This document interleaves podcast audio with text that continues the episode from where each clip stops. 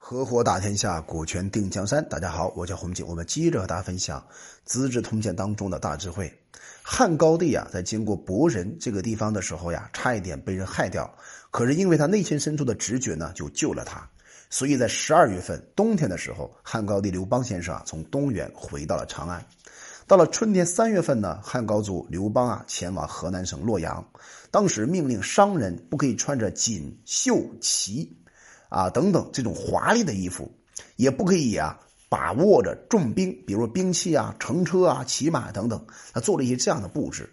到了秋天九月份呢，从河南省洛阳回到长安，当时淮南王、梁王、赵王、楚王都跟随着皇上刘邦先生。注意啊，这些王呢都是刘邦的儿子，所以匈奴、冒毒啊，好几次想侵扰汉朝北面的边境，所以刘邦特别担忧。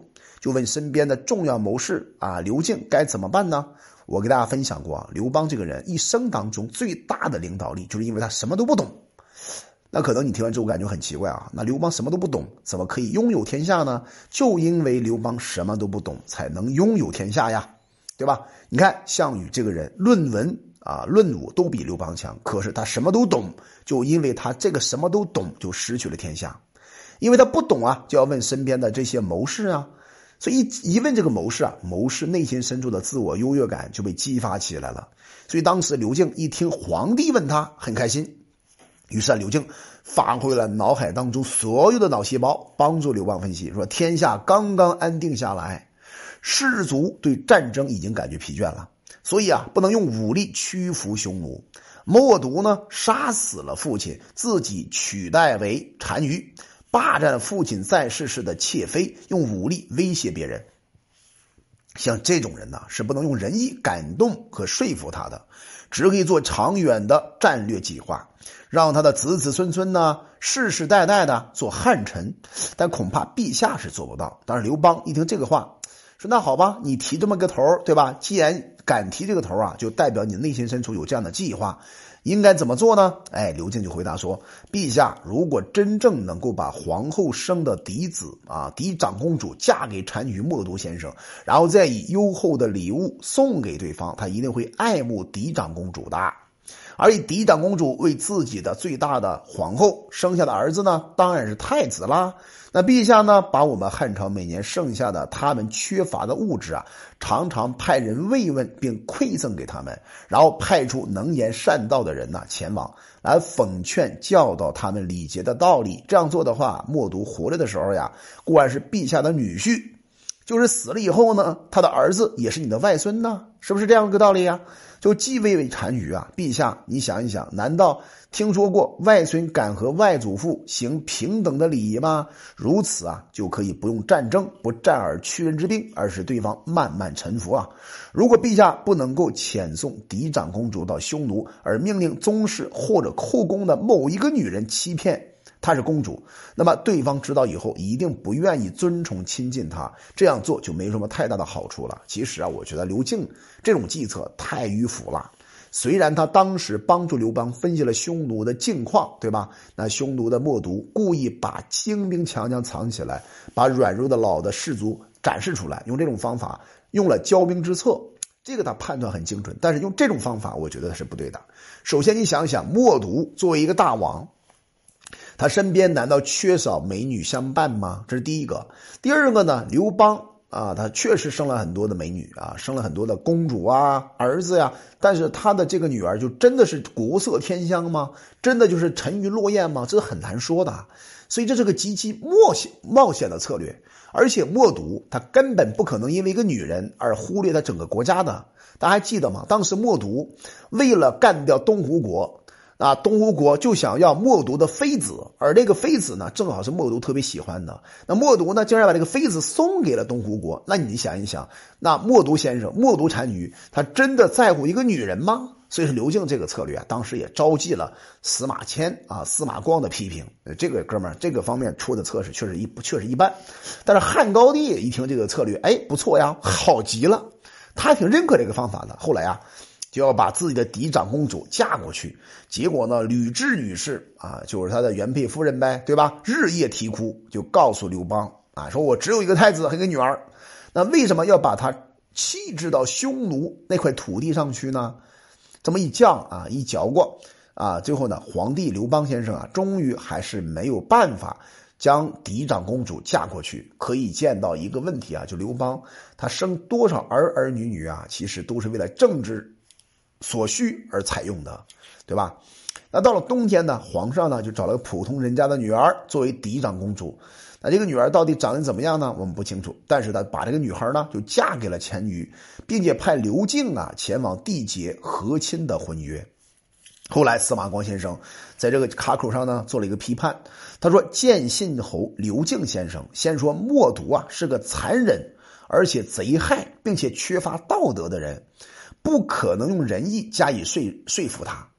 现在呢又采用了和他订婚的办法。”为什么讲的话是前后矛盾呢？骨肉的恩情、尊卑的次序，只有仁义道德人才能够了解。为什么要用骨肉尊卑使默读顺服呢？那古时候呀，帝王治理夷狄，如果夷狄顺服呢，就由恩德来怀柔他们；如果反叛呢，就用武力使他们屈服。从来没有听说过用夷狄结婚的办法来达到最终和平的目的。而且默读啊，把自己的父亲看成禽兽而杀掉。敢杀自己的老爹，对吧？怎么可能侍奉你汉朝呢？所以说啊，我刚刚也给大家分享过，你就想一想，那你的女儿是国色天香还是沉鱼落雁呢？那默读敢杀自己的亲爹，并且把自己最爱的嫔妃送给东吴国，那你刘敬，你用这种方法使用美人计，你感觉好用吗？但是啊，刘邦还真听了啊，这是一个历史当中啊很有意思的事情，对吧？那后来呢，刘敬从匈奴就回来了。对皇帝刘邦先生说：“匈奴部族河南的白杨、楼烦王，距离长安比较近，只有七百多里。轻便的骑兵啊，一天一夜就可以到达关中。关中近年呢，因为战事而残破不堪呐，百姓也很少，土地啊肥饶富，这个肥沃而富饶，可以增加人口，并且加以充实。那很多诸侯啊，刚刚起事抗秦的时候。”不是齐国田氏、楚国的昭氏、屈氏、景氏等诸侯王的这些号召的力量，是不可能发难兴起的。现在呢，陛下虽然建都关中，实际上人口是很少的，而东边呢却有六国强大的王族，一旦出现事故发生，那陛下也不可能安枕无忧的呀。那我请呢，希望您把六国后代的。